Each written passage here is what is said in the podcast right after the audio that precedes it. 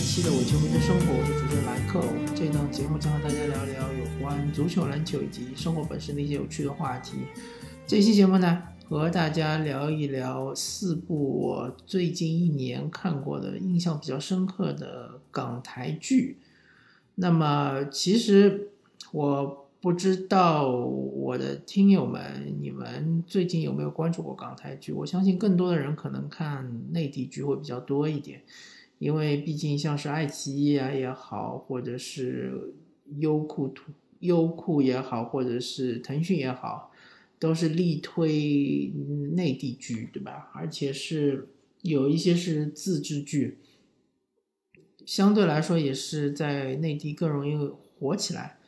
那我不是说内地剧没有好剧，也也有一些不错的剧。但是我个人可能关注的比较少一点，相反，我比较关注港台剧会比较多一点。说起港台剧，可能很多人会想到，比如香港的 TVB、亚视，对吧？TVB 确实是制作过很多比较精良的剧，像是什么八五版《神雕侠侣》啊，像是什么，呃，之前《溏心风暴》啊这种剧，还有就是什么《天地男儿》啊，然后这个，呃。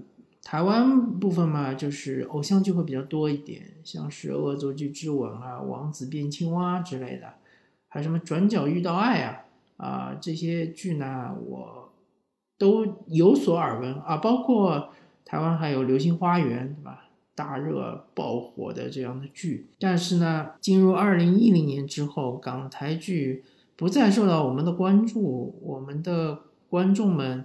不再被港台剧所吸引，觉得他们的剧很多都是套路，对吧？而且他们的制作费用确实不能和内地的那些剧来进行 PK。比如说像香港 TVB 那种穿越剧，什么《寻情令》啊之类的这种剧，或者是宫斗剧，像《金枝玉叶》这样的剧。他们虽然说口碑是不错，虽然说他的阵容在当时看来也还不错，但是确实制作方面是相对比较粗糙一点，然后也是由于费用有限吧。那么所以说，将近有十年的时间，可能港台剧的发展并不是特别好，或者是停滞不前这种趋势。但是在最近几年里面，又涌现出来了不不错的好几部很好的港台剧，以及呃出现了一些呃很不错的制作团队。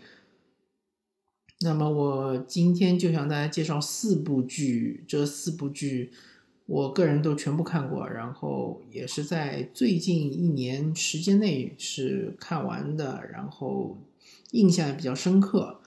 那么就从这个时间线来排吧。时间线来排，第一部剧是介绍的是推荐的是那个香港的一部嗯情感类的剧吧。它不算是纯爱剧，因为它里面的男女主人公相对来说年纪已经不是非常轻了。那么这部剧呢，就是《马嘉烈与大卫之绿豆》。呃，应该说《马加烈与大卫》它是一个系列啊，它有绿豆，还有前度。我只看过绿豆，没有看过前度，听说都还不错。那么绿豆呢，它是拍摄或者说是播放于二零一六年，离开现在也有差不多四五年的时间。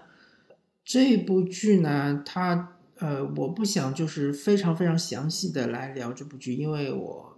期待想做一期长节目，所以说呢，我呃会相对来说比较简略的跟大家聊一聊这部剧。这部剧它的特点就是说，这个制作团队它非常非常穷啊，它里面的这个场景非常的简单，而且室内剧非常的多，室外剧、外景剧拍的很少。包括甚至于我个人感觉非常搞笑的，就是说它里面剧情出现了。两只小猫咪，但这两只小猫咪呢，从来没有出现在镜头里面，只是发出一些声音而已。呃，所以我怀疑，我严重怀疑这个剧组里面其实并没有两只猫。所以这个剧呢，呃，怎么说呢？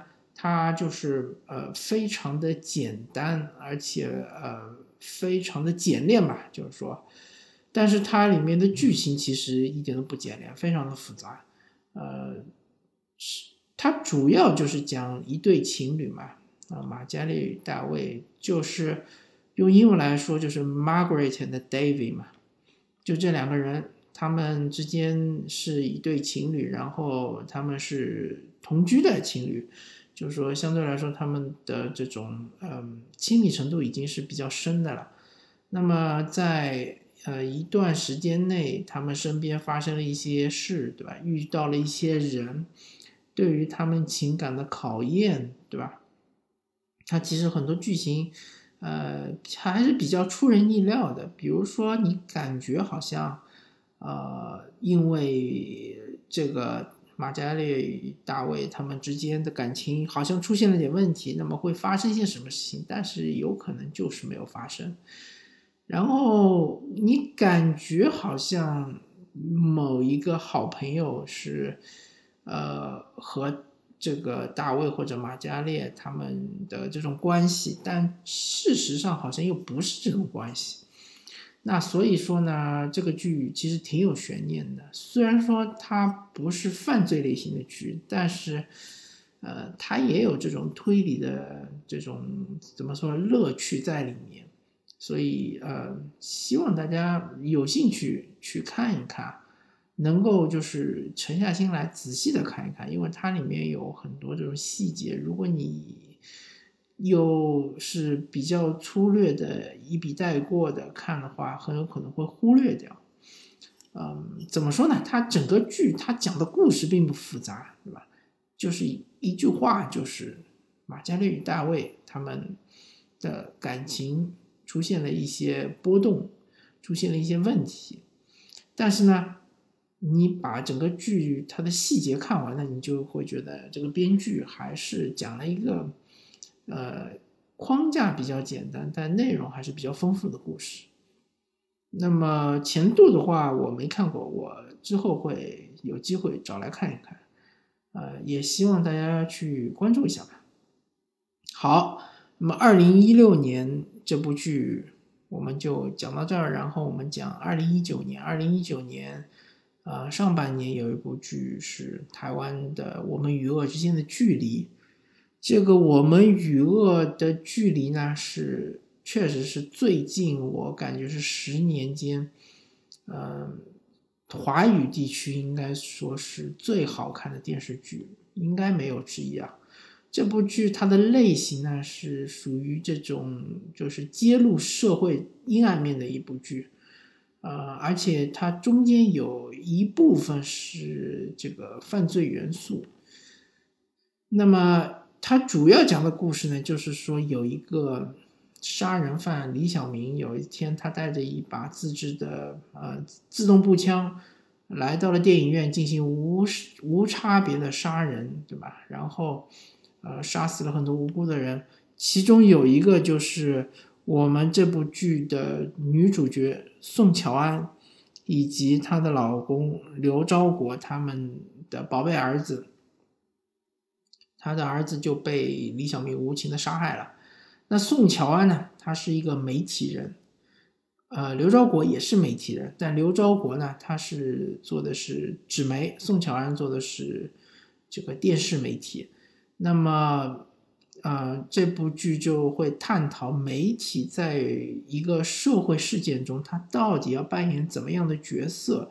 同时，媒体在盈利和在就是媒体道德之间，到底要怎么样的权衡，怎么样的选择？那这个剧其实挺有深度的，而且它中间还有一个人是王赦律师。王赦律师呢，他是一个公益律师，他不是以收取巨额的律师费来作为他的一个呃工作目的，他主要是呃想要帮助那些社会上。需要帮助的人，对吧？是一个怎么说呢？有一点伪光正的这样的一个人，但是他遇到了巨大的困难，呃，所以呃，也是他需要做一些抉择的。所以这个故事呢，每一个人都面临着抉择，都面临着巨大的困境，包括李小明的家人，对吧？他们呃，因为台湾的社会其实和日本社会是有点像的。一旦你的家庭中出现了一个罪犯，那么你们家所有的人都会被认为是，呃，怎么说，都会被整个社会所排斥、所唾弃、所排挤。所以李小明的家人非常非常的痛苦，非常非常的苦闷。呃，特别尤其是李小明的父母，他们没想不通为什么儿子会这么做。包括李小明的妹妹，对吧？刘大芝，她甚至于为了，呃，能够就是继续生活下去，继续能够，嗯，怎么说呢？呃，继继续能够摆脱他哥哥的阴影，他甚至改了名字，对吧？所以这个故事其实，呃，也没什么好剧透的，反正就是，呃。发生了这么一件比较轰动整个台湾社会的这样一件事情之后呢，这个剧呢就是让大家抽丝剥茧的去看一看，啊，究竟对于每一个人的生活造成了多大的影响，然后我们应该怎么面对？我们应该，呃，个人。或者说是涉及到里面的人，我们应该怎么样面对生活？怎么样重新，呃，怎么说呢？重新的呃恢复，呃，一个生活的勇气吧。其实是，呃，看到后面我感觉，呃，有还是存在一些正能量的，呃，但是这个整个这个剧，它的感觉其实有一点像《海边的曼彻斯特》。呃，虽然说《海边的曼彻斯特》它这个结局呢是比较颓废的、比较丧的，但我们这个《我们与恶的距离》呢好像没有那么的丧。但是，嗯，我我还是要提醒各位，就是说这个剧还是呃会对你的这种呃心心情还是会有一定的打击的。但是我有特别的推荐，尤其的推荐。呃，非常推荐大家去看，而且这部剧呢是制作非常精良的，因为它背后有美国的资本，呃，然后就是有很多外景，然后它的这个呃电视台的这种还原度也比较高，呃，虽然说它没有很多大场面啊，但是呃总总的看起来还是非常的精致啊，和这个《马加利与大卫》这个剧确实是天壤之别啊。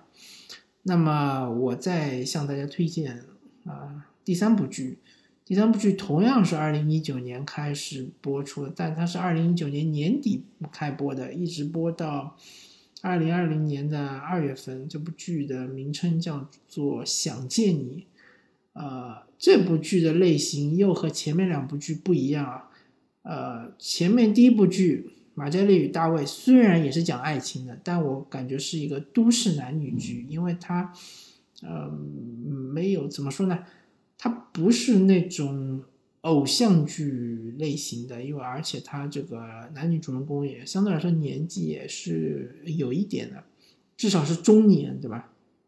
那第二部更不用说了。我们与恶的距离，它讲的就是一个社会话题这样一个故事。那么第三部《想见你》呢，它其实是一部偶像剧，呃，当然它不是一部纯粹的偶像剧。如果它是纯粹的偶像剧，我相信我也不会向大家推荐的。我个人对呃纯爱的偶像剧，嗯，兴趣也不是特别的大。它这部剧呢，它其实是。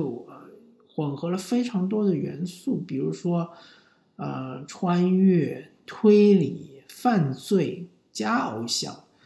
那它这个当然偶像剧的元素还是比较多的，因为它这个拍法是非常偶像剧的这种拍法，呃，感觉很多就是 MV 的这种镜头还挺多的，而且它里面的歌啊、背景音乐啊特别特别的多。呃，有一首歌是一个贯穿始终的歌，就是伍佰的《Last Dance》。那这首歌呢，呃，就是你看完这部剧呢，你就会觉得很洗脑，你就会脑海中不停的闪现这首歌。当然，我觉得这首歌也不是特别的好听。呃，这个好听与不好听呢，呃，每个人有每个人不同的判断的标准，大家听了就知道。那这个剧它特别。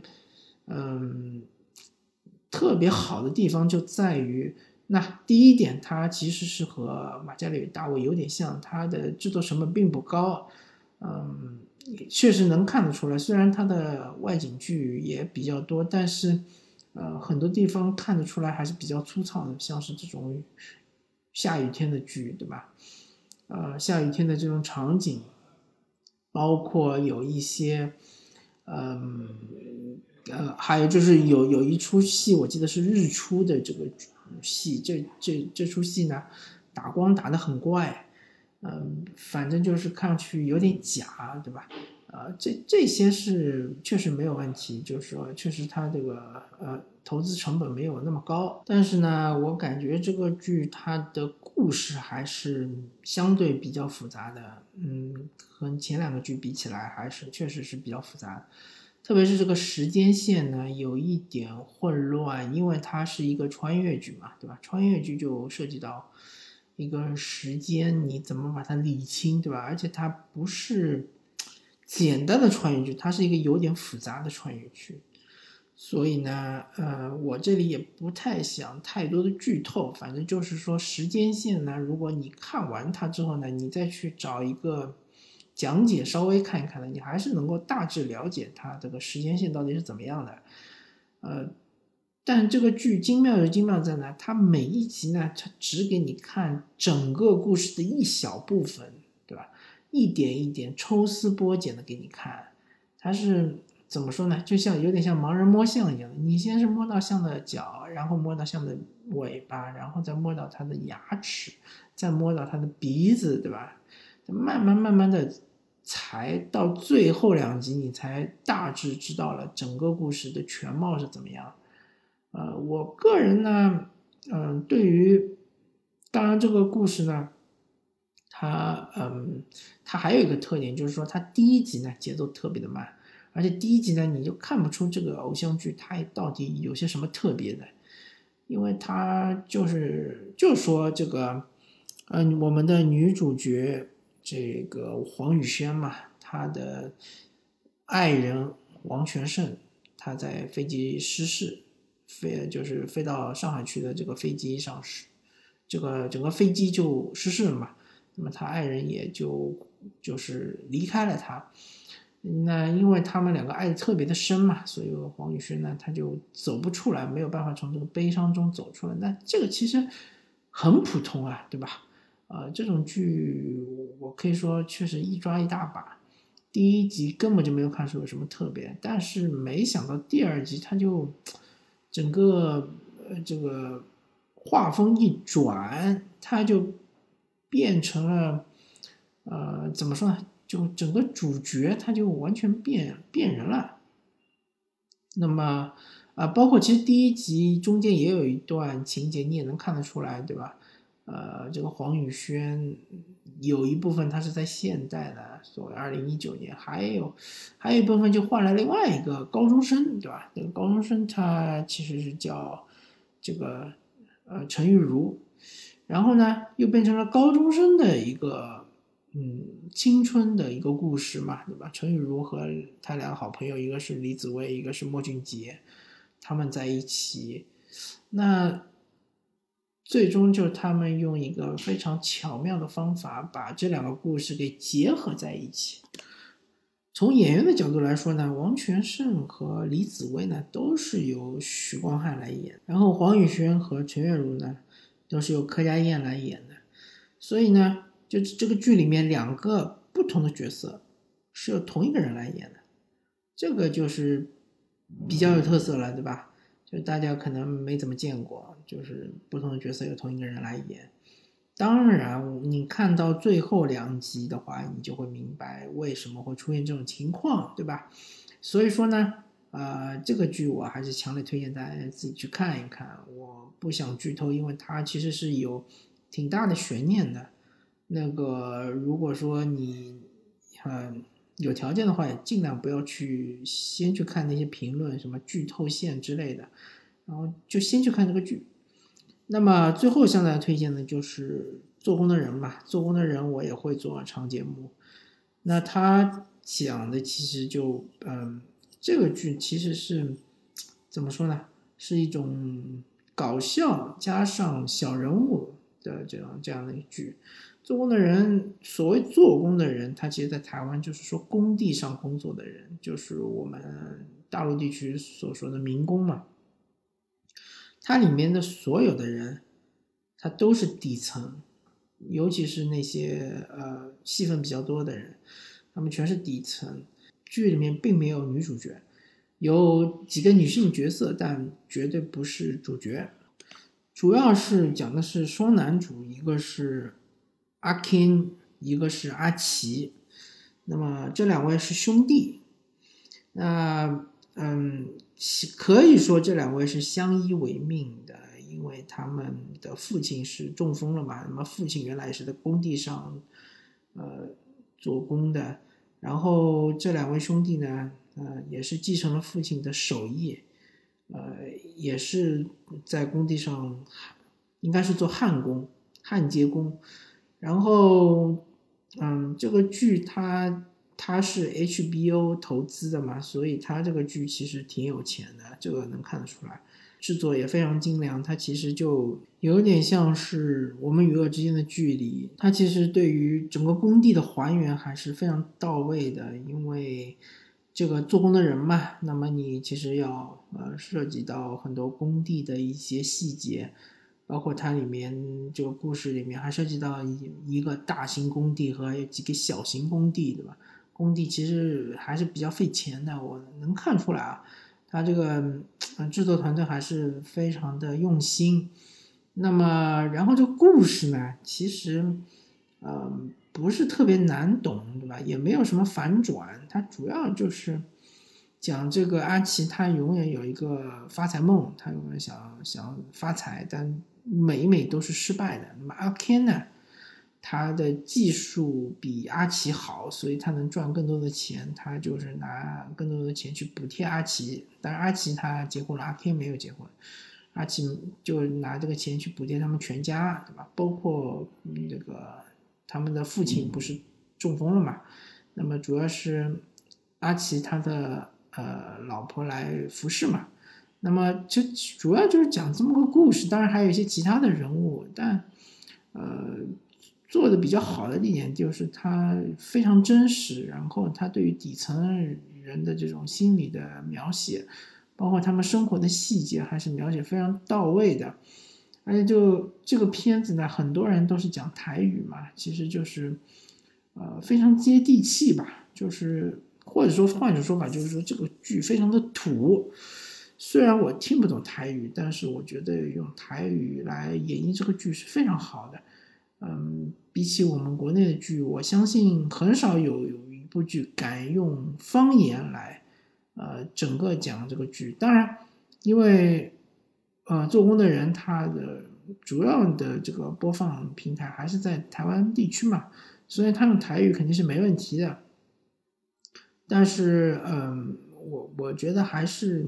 属于是勇气比较可嘉的吧，呃，另外呢，就是说，嗯，这部剧看似是那个，特别是前面几集啊，看上去像是这种黑色幽默或者闹剧，但是它在后面几集呢，还是有一些这个剧情或者情绪上的反转，反转的还是比较厉害的。那么最终，嗯，感觉是出现了就是。呃，不太好的结果吧。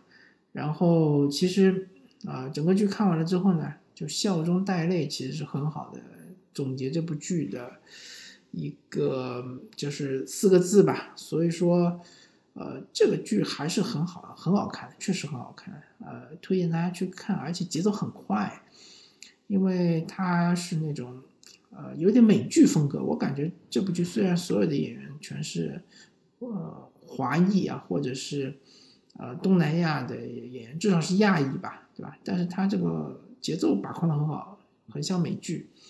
那么最后要推荐一部剧，就非常重磅了，它也是这个香港地区的剧，叫《叹息桥》。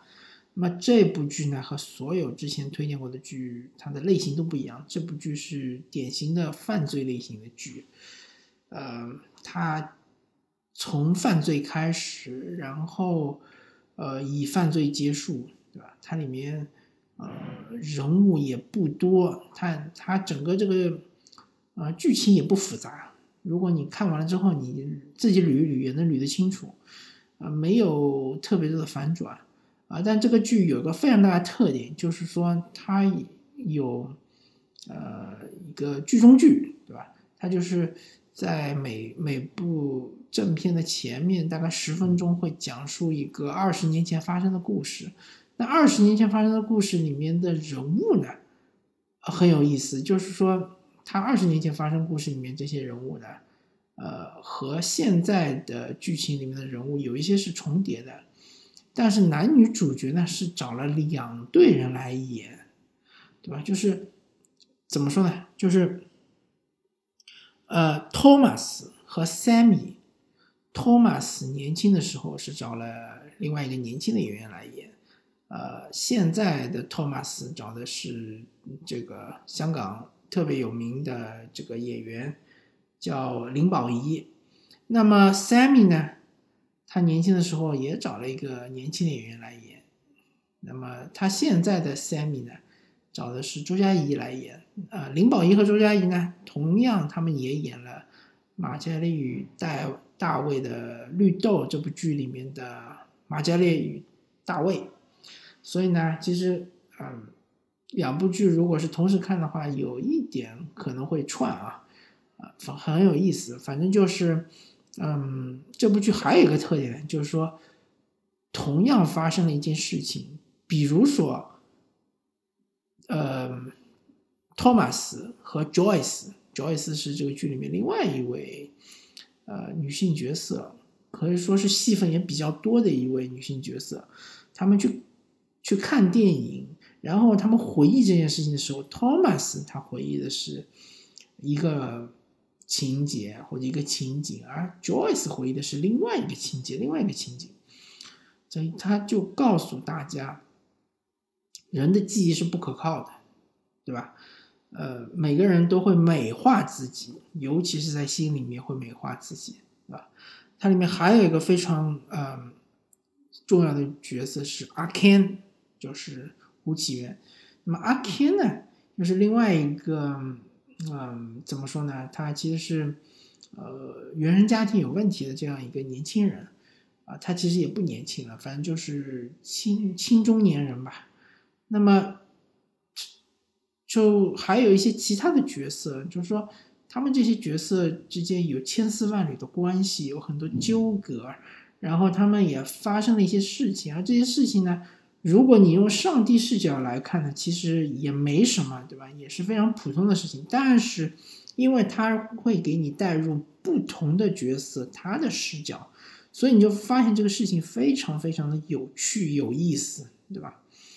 啊，我忘了说了，除了男女主角他们呃年轻版和现在版是找两个人来演之外，啊，还有一些角色也是找了两个人来演，包括托马斯他的。爸爸包括 Joyce 他的爸爸，对吧？都是找了两个不同的演员来演，所以呃有一种抽离感吧，就是啊让感觉确实你是在看一个影片，同时又让你就感觉好像你进入了这个影片中，嗯，非常有趣，非常有意思，嗯，然后当然这个剧。它也有那么一点悬念，呃，所以就是说，特别是刚开始的时候，其实悬念性还蛮强的，呃，你可以边看边自己思考，自己去推理，对吧？但到了后面呢，其实基本上谜底已经逐渐逐渐的揭开了，我们都已经知道大概是怎么回事儿啊，包括我忘记说了，包括阿 Ken，他也是，他年轻的时候，包括他。呃，现在的两个人也是有不同的两个人来演来扮演的，嗯，所以怎么说呢？啊，这个剧其实我还是非常推荐大家去看一看。嗯，比起我们国内，比如说像是《隐秘的角落》，对吧？这种剧，我觉得是不会差的啊，肯定是不会差的。至于说能不能比《隐秘的角落》拍得更好，但我们没这个。权利来说，因为我没看过《隐秘的角落》，但是我个人对于叹息桥的观感是非常好的。呃，就像剧里面说的嘛，这座桥又可以叫幸福桥，又可以叫叹息桥，这主要看你自己的心情到底是怎么样，对吧？好吧，那么这这期节目做的比较长，感谢大家收听这期的伪球迷的生活，我是主持人兰克，我们下期再见，拜拜。